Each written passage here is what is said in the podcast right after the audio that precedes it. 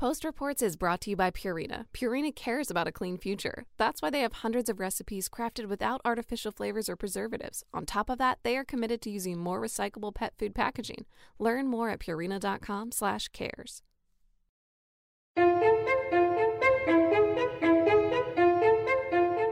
From the newsroom of the Washington Post, this is Post Reports. I'm Martine Powers. It's Friday, July 17th. For the past two months, Texans have forged a bond of unity and trust. Just as we united as one state to slow COVID 19, we must also come together to begin rebuilding the lives and the livelihoods of our fellow Texans. Well, since March, Back in late April, Greg Abbott, the governor of Texas, announced that he was beginning to reopen the state's economy. So, with my new executive order, all retail stores, restaurants, movie theaters, and malls can reopen May the 1st.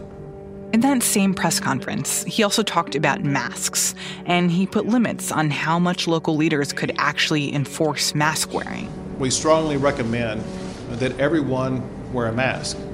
However, it's not a mandate. Texas was one of the first states in the country to push forward with reopening its economy. And they were doing this over the objections of public health experts who said that it was way too soon. But for a while, it seemed like things were going okay until they weren't. The moment Memorial Day, around Memorial Day, started coming around, that's when I was like, oh, here we go. Because you can see the beach parties, you can see Galveston parties, you can see like all these different things people are posting, certain people you knew. That's Kartik Valluri. He's a doctor based in Houston. And so is Brad Lembcke. And as we followed that trajectory and we started seeing those cases rise, we knew it would, we just didn't know how quickly and how much. And I think as that started to accelerate, again, it really gave us pause. Since Memorial Day, Texas has been staring down a second surge of COVID cases, a surge that's much larger and longer than what they saw earlier in the spring. It's especially bad in Houston, which is part of Harris County, the county with the highest number of COVID cases in the state. The warming on 19? Are you wanting to bolus? How much? In late June, as numbers continued to spike, we wanted to hear what it was like for doctors trying to deal with this. And for the past three weeks, we've been checking in with them over the phone. Four doctors at two of the largest hospitals in Houston Baylor St. Luke's and Memorial Hermann. These are huge hospitals. It looks like a little mini downtown. They meet together under one umbrella called TMC, which is Texas Medical Center. It's actually the largest medical complex in the world. So Texas Medical Center talks to all the CEOs, all these directors, and unifies a front for this area. Besides Dr. Valluri and Dr. Lembcke, Chief Medical Officer for Catholic. you'll also hear Dr. Michelle Lohr I am a surgical intensivist at Baylor St. and Dr. Bela Patel. I'm a pulmonary critical care physician and I'm a professor. We first started talking to these doctors on July 1st. What's today? Thursday? Friday? Today's Wednesday, the, the 1st. Wednesday. Sorry. Sorry. Yeah, yeah. So Wednesday. This day, TMC reports 1,198 new COVID cases in the Houston area. So, when did you start seeing more patients coming in for this surge that's happening now? This is we last week. Last week. It started pretty much last Monday. We just saw the trickle. June 20th to the 24th, we saw a nice incline. And then from the 24th to the 26th, we saw like that step pattern where it's like exponential growth. Like, how much of an increase per day in terms of the number of patients coming in? For example, if I talk to you about just my hospital, which we've provided for the first part of this surge, like 75 beds, right? We are at ha- more than more than half of that already up within a week. So, just in general, if you know, we've got about within our healthcare system about four times as many COVID patients as we did at maximum before, maybe three and a half to four times. Wow, that's a lot. So, yeah, it's that's a significant increase. At what percent capacity are you guys at right now? You have to think about it in multiple different ways. There's complete physical capacity, and we're not even anywhere close to our physical capacity. But just as you staff up, as your volumes increase, you know, we are close to that staffed capacity, but as we surge, we bring in more staff. at least from my exposure to a lot of people here, no, no one's scared. No one's frustrated. The thing is, the first surge sort of primed us to know exactly what it would be like. We, as a hospital system, we're a whole lot better prepared than we were in March. The thing that uh, we personally were looking at was just like the rate and rise of cases in New York City. You know, we thought this could be us. And so you, you know, we're trying to prepare before that, but then really high speed preparation after that. And it gave our nurses and our physicians, you know, the opportunity to focus on learning to take care of these individuals. I think the outcomes in New York City didn't have the advantage of learning from New York City. They were doing it on the fly. We learned a ton of how best to take care of these patients. April was our peak, our first surge. Prior to that surge, the way that at least my hospital prepared was we made it into orange, yellow, and red. So orange would be anywhere between zero and 50 ICU beds. And then 90 to 150, which we've called red. I mean, that's, that's our maximum capacity. We'd have to literally shift patients to like different remote parts of the hospital or a new hospital that they're building. I mean, we weren't ready for that, but we were mentally preparing ourselves that if it did come to that, that's what, what would happen. So, so what point did you get to during that first surge? We got to the orange level, so we got around up to the 70s. And that's the middle one. That's the middle one. It was handleable. Like we had staffing for it, we had space for it. What are the the types of patients that you are seeing come in? When you think about the first surge, the patients that were coming in were older and sicker. The average ages were 65 and about 60 to 65% of those were in the our intensive care units. The second surge, at least initially, has been younger patients. Really? There is. It's about a 10 years difference. And it kind of tells us that our elderly, you know, most vulnerable population is staying at home and being cautious, but our younger populations are getting out and about. Is your sense among doctors that you would like to see, just, you know, for the health of your patients and for the ability of the hospital to deal with this, that you would like to see things close back up, at least for a little while, while you kind of get through this second wave?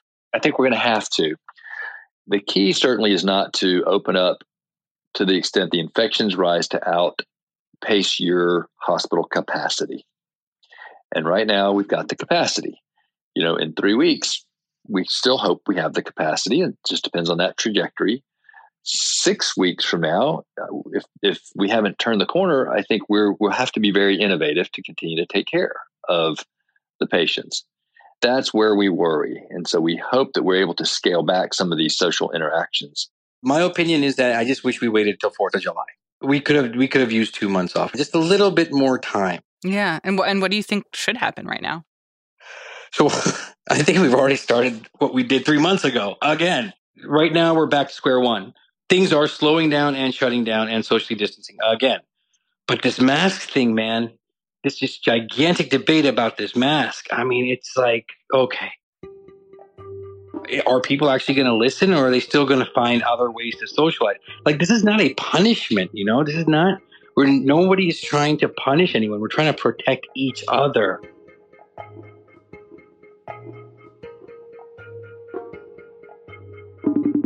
July 2nd. TMC reports 2,082 new COVID cases in the Houston area. Hi. Yeah, yeah. Dr. Lohr spoke with Post Reports producer Ted Muldoon. I mean, I think we're like all so hopeful that things were looking better, you know, both in the hospital and in normal life. And then, um, you know, things started to get worse again. And so it, has been hard, I think, to adjust to, you know, having to, and I, and I guess it's like more of like a, like a frustration, disappointment thing that now things are getting worse again. And so that, that part of it's been hard. So what's the atmosphere right now in the hospital? Uh, so I would say that there's some mixed feelings. You know, from my end, again, I'm not in the COVID unit right now. Yeah. And so I'm kind of on the fringes of this like critical care experience that's not really dealing with COVID patients. And I think, you know, I guess I would say from an overall attitude, I feel like it's like we're we're holding it together, like a more of a stamina thing. Like we really got to keep up being careful with ourselves and you know, our own protection and also, you know, just trudge through this and take care of everyone. It's definitely sort of a weird juxtaposition of feelings. You know, we're still all like really worried for our own health. Especially as those circles of people getting sick get seem to get closer and closer to us, mm-hmm. um, both in the hospital and out of the hospital. Um, but then also kind of trying to return back to normal. Yeah. Some semblance of normal. So you're now just off of COVID mm-hmm. a few weeks now, but uh, do you expect that you might get called back in if things keep getting worse? Yeah, so uh, I'm on a surgery team of five people, and um, right now I'm working in just a regular surgical ICU, taking care of surgical patients. Um, but some of my surgery partners are actually going back to take care of COVID patients in the next couple of weeks. I'm probably next on the lineup. So once they're complete with their weeks, if they still need help, then it'll probably be me going back there. When I speak to Houston doctors versus, you know, doctors at Mount Sinai from back in April, you, you guys just sound a lot more exhausted. Really? I, yeah. It, it might be that. I mean, I think that uh, we're all hopeful that we're going to get through this you know, it's not necessarily that it's the light at the end of the tunnel. It's just that we are going to adapt and be able to figure this one out. And, mm-hmm. you know, maybe it is a long haul, but yeah, things are different. And it's just about getting used to that new different.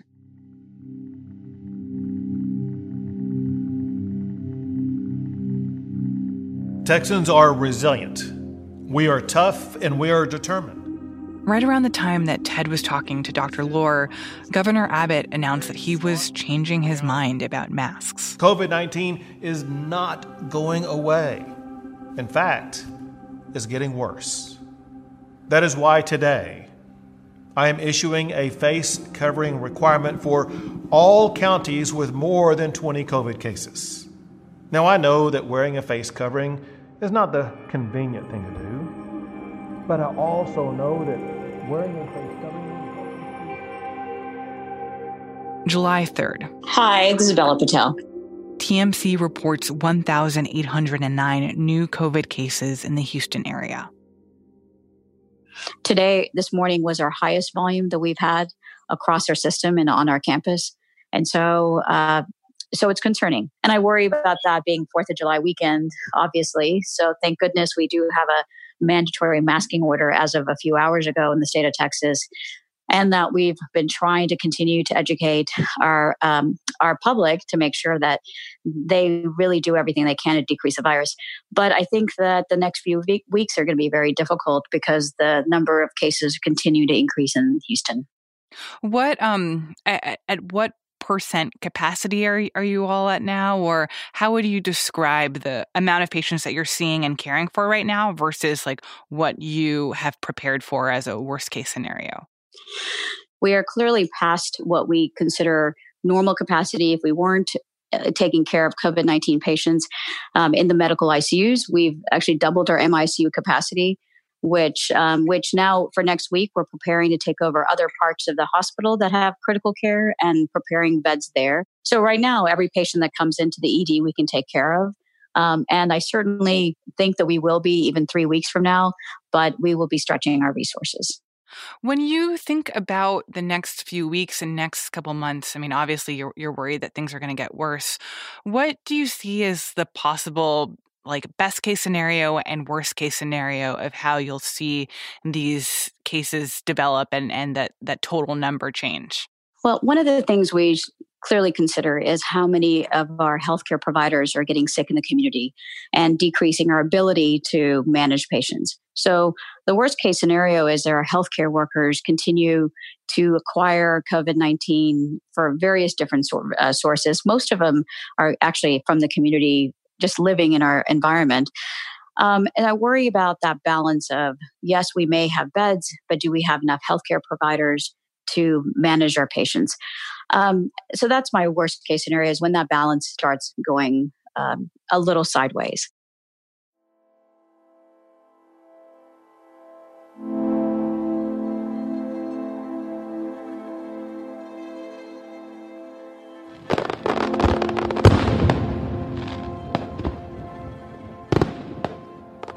July 4th. TMC reports 1,682 new positive cases in the Houston area.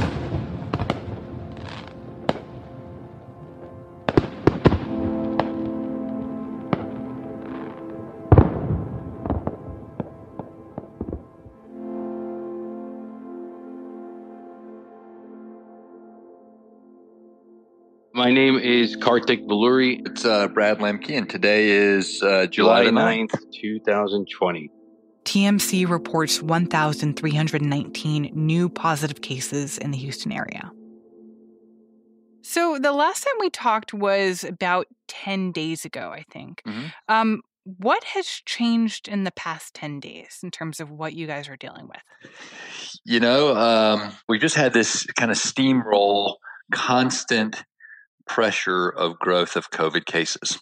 You know, compared to 10 days ago, we probably have again another 50%. I'm just going off memory now of COVID patients within our health system and throughout Houston. I got to be honest with you. It's just the number of the ERs are full, right? There's people waiting. There's people being diverted to other ERs or other urgent care centers. So it's a full ER. We had pretty much in the entire medical center from eight days ago in the critical care units. Overall in TMC, we boosted up from like 400 ish in the overall medical center to now we're at 650 ish. So that's a pretty stark, steep increase. So that statistically tells me, yes, the, the number of critical care patients are increasing, not as fast as they were in Surge 1, but it's a steady, slow incline. I mean, it's we're still on the road. We're still going. And it looks like it's still we're still climbing uphill. What are you seeing on the the patient side in terms of the um, level of seriousness that people get when they have it, and, Mhm. and also the the the death rate that you guys are dealing with? The good thing is that the mortality is much lower. And I think the reason is a few things. We've learned how to treat patients a little differently from the first time. And then they're also, their length of stays are a little bit shorter. Less of them are ending up in our intensive care units. Less of them are ending up on the ventilators. And so that's good news. Another thing I'm personally seeing is, and this can just be anecdotal, but majority of the Hispanic population, I mean, majority of my patients on my list are Hispanic. What causation and association for that is, I don't know. I'm just telling you what I'm seeing. And then the other thing is we're seeing a lot more healthcare workers, clusters of healthcare workers being affected than the previous or the first surge. So this is the weird thing, and people are definitely looking into it, right? And there's a huge surveillance program. I have to get tested every week. I got my test back yesterday. It's my third one, negative. That's another ba- that's another front in the management of this virus. What have been the hardest moments of the last 10 days? Right now, my service is basically this super specialized service in which the medical ICU doctors um, try to maximize oxygenation on these patients, and when they come to a point where they can't they can't do anything with the machines, the ventilators, we we start deciding who we put on ECMO, and that's the extra corporeal membrane oxygenation. That's when we like take the blood out of your body, put it into a machine which gives you oxygen, and then put it back in you. So this procedure, this process to put someone on ECMO, it's not that easy. It is a highly complex procedure in which, you know, we literally bypass your lungs. And there's a lot of complications that come from that. And certain patients cannot tolerate this. So over time, nationally, there's been criteria set up on who can get it or who's eligible to get it. And it's based on various things, right? Plus our own clinical judgment. So, you know, you make a decision. And then at that point, this is where it gets heavy. And this is why it's been crazy. It's that these patients are alone in this room, and the only people around them are the healthcare workers, the nurses, and ourselves, the, the intensivists. And um, we have to phone call the family um, and tell them, like, for example, the hardest one was this patient. We knew was deteriorating. Init- initially, they, they were he was consulted on before, but he didn't really meet the criteria. We wanted to wait and maximize our medical treatment before we subjected him to ECMO. But the thing is, after that happened, I was on. This is one of the phone calls, and then we told them that you know they're not a candidate for this, and then you know the family wouldn't have it. They didn't understand, no matter what and how I explained it to them. They're like, "What? You're denying him this? I can't believe it. You could you could put him on this and give him more oxygen, but you can't do it. Why aren't you doing? it? Why do you choose not to do it?" I'm like, "It's not me choosing not to do it. I'm not doing this on purpose. I'm not." You know, I'm not, you know, I'm, I mean, that's not a personal thing. I'm not, I'm just trying to convey that this is absolutely not a good idea to put him on it because there's, I mean, it's not going to make a difference in the outcome. And, and could potentially make things worse, it sounds like. Oh yeah, oh yeah. There's a lot more complications with that. Just getting on that machine can have major side effects or major complications. So it's not right. It's it's do no harm, right? We don't want to harm the patient. Knowing that we have the technology, we can use it. Yeah, but was it going to harm the patient in that situation? It would. That would be my clinical judgment. But thing is that when it's you and when it's your family member, all this scientific talk and all the crap I just said doesn't matter because that's your loved one, man. You know, and all you're hearing is that yes, there's something that can give him oxygen. This guy's not getting enough oxygen. My freaking dad, my mom, or like that's dealing with that and ha- and knowing and ha- that you know no matter what you've done try, or how you try to explain it that this family is in such despair because of the news you just delivered you know? And it's like you know it's it sucks. It really does. That's there's no other word for it. How close do you think you are to the peak now depends on the model you look at you know i'm hopeful that it's within the next two weeks. Hmm. And then you see others that are less optimistic. And so that would put us into August sometimes. So now it's July 9th. Have you seen an uptick since like a week ago? And, and to what extent do you think that that is because people are still going out and doing stuff like enjoying a holiday without being worried about the pandemic? Mm, we're going to find out next week. By today, Fourth of July impacts should be starting to flare up. Okay. Yesterday to today, they should be starting having symptoms if they're symptomatic, because there's a lot of asymptomatic people out there. So they don't even know if they have the Rona, you know? So let's say the people who are symptomatic, now is the time they would probably become symptomatic. They'll probably brush it off for another few days, you know, human nature. Then the moment they go in the shower and they can't smell their soap, they're going to be like, crap, and they're going to go get tested. So July 11th onwards, we'll see if at all there's any effect from July 4th.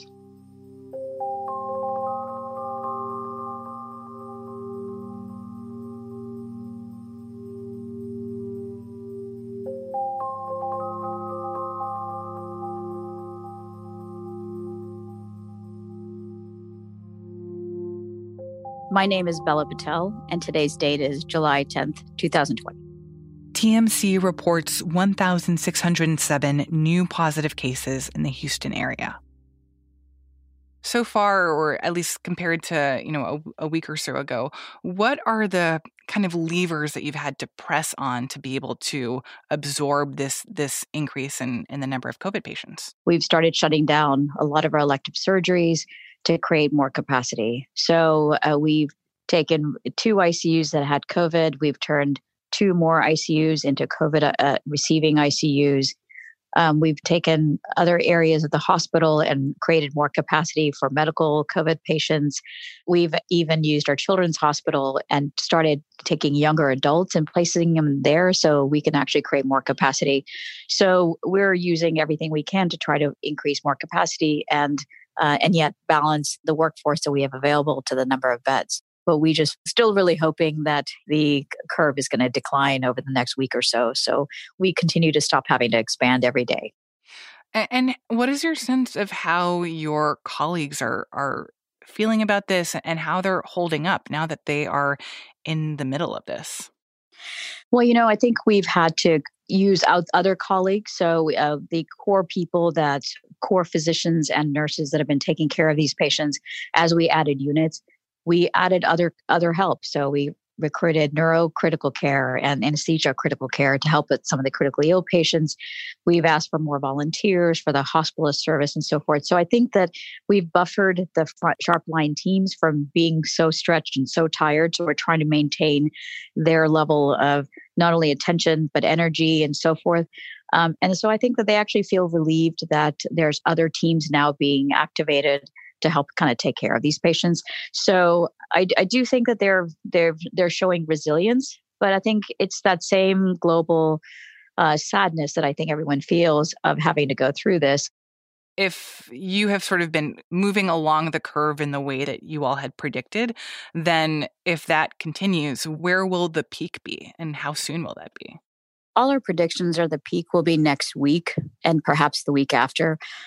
We're hoping that in the next 10 to 14 days it will start declining and that uh, we will at least have, see a decline through the month of um, august before the fall comes.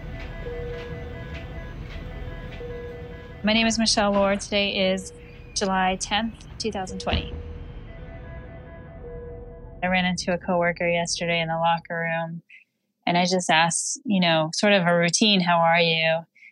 And she stopped what she was doing and she's like, this is tough. It's really hard. You know, I go home, I can't do anything. Here at work, it's horrible. Everyone's just really not used to this being the new, oh, this is the way things are hmm. kind of thing. And I, I think that that's really gnawing at everyone in some ways. And last time Ted and I talked, he had mentioned that the doctors in Houston seem really tired. And I've been thinking about that statement a little bit since then.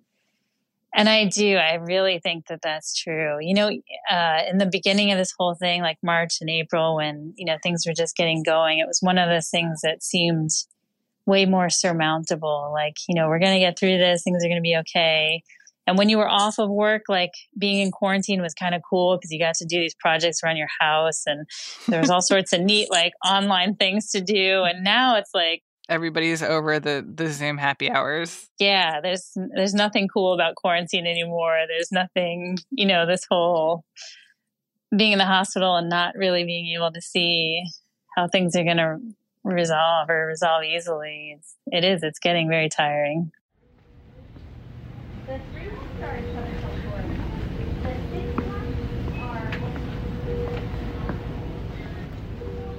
July 14th, TMC reports 2,962 new positive cases, the highest day by more than 600. All right, so it's another day in the COVID unit, and um, it's full as ever. Um, we had a very large patient that we had to just intubate, and um, it went okay. But now we have to worry about moving him into a prone position. is going to be difficult. Simultaneously, we have another patient who's not doing well, and right next to him, another patient who's not doing well. A lot of families to talk to. Um, just another day. Keeps going.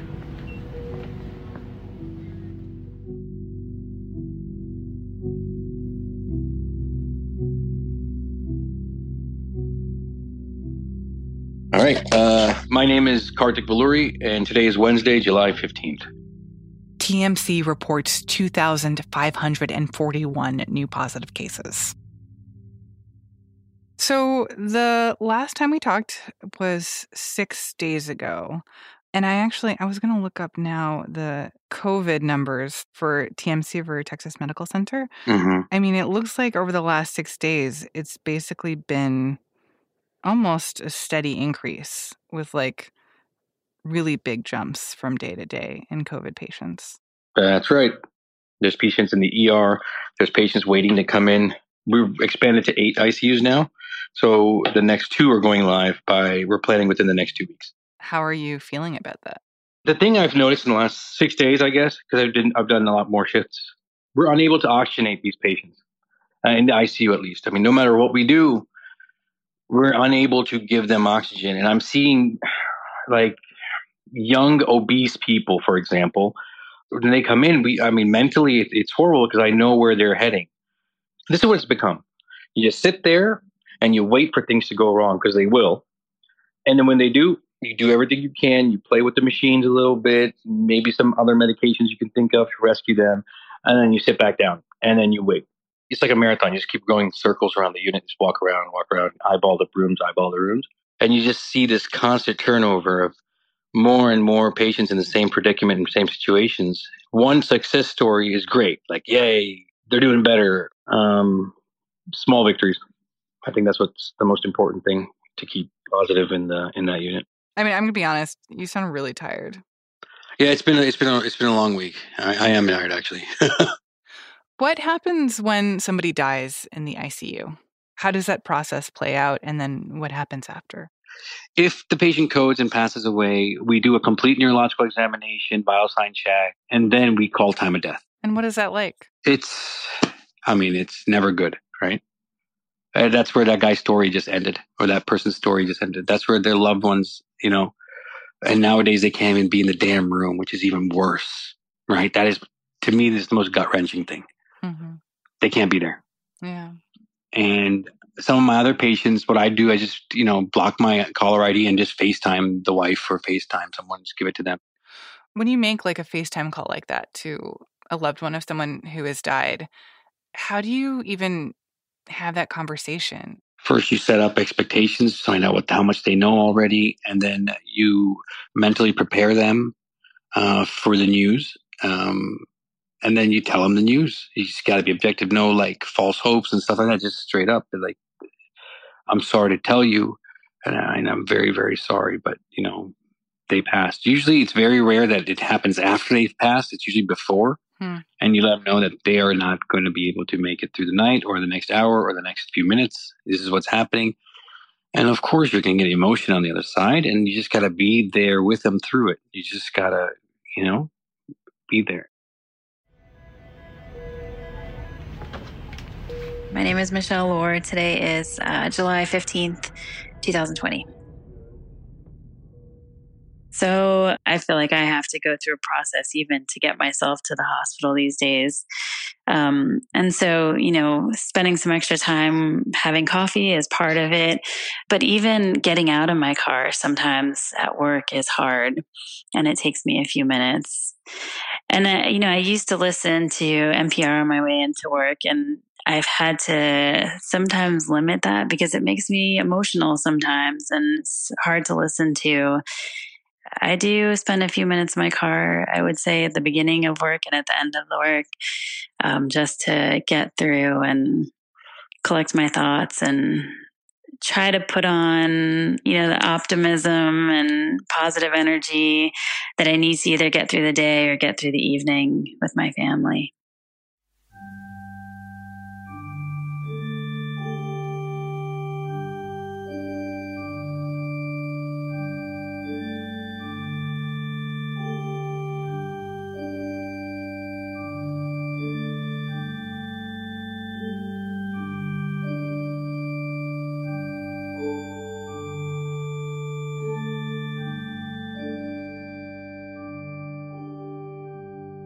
So it's Bradley Lembcke, and it is July the 16th. TMC reports 2,661 new positive cases. Doctors are still waiting to see whether the record spike after 4th of July will translate into even more hospitalizations throughout the rest of the month. Things could still get worse. So the total number of cases continue to, to grow in the in the Harris County and surrounding areas, the number of hospitalizations have flattened a little bit. I guess it was just a few days that we hit another record high number of new cases reported in Harris County, and the timeline seems to coincide with July 4th. And when you have those new cases reported, then the concern is that they'll, you know, they're initially diagnosed, and then within a week or two after that, they'll become sick enough to be admitted to the hospital, at least a certain portion of them. So, although we've we've had this slowing of admissions and the kind of flattening of our census has been, uh, again, a optimistic sign. We just worry about what July 4th is going to do because, again, that will stress the system again if we have a significant number of new cases needing to be admitted to the hospital. that same day we spoke to Dr. Lembcke, the state of Texas reported its highest single day death count since the pandemic began.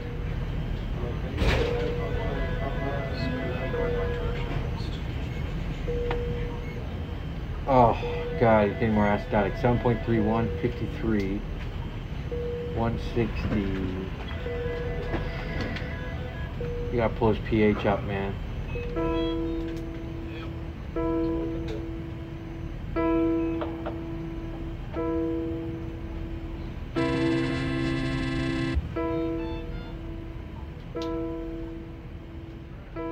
The story was reported and produced by Ted Muldoon and myself, Martine Powers. If you live in Houston, we'd love to hear your thoughts on this story and how your life has changed in the past few weeks. Send us an email at postreports at washpost.com.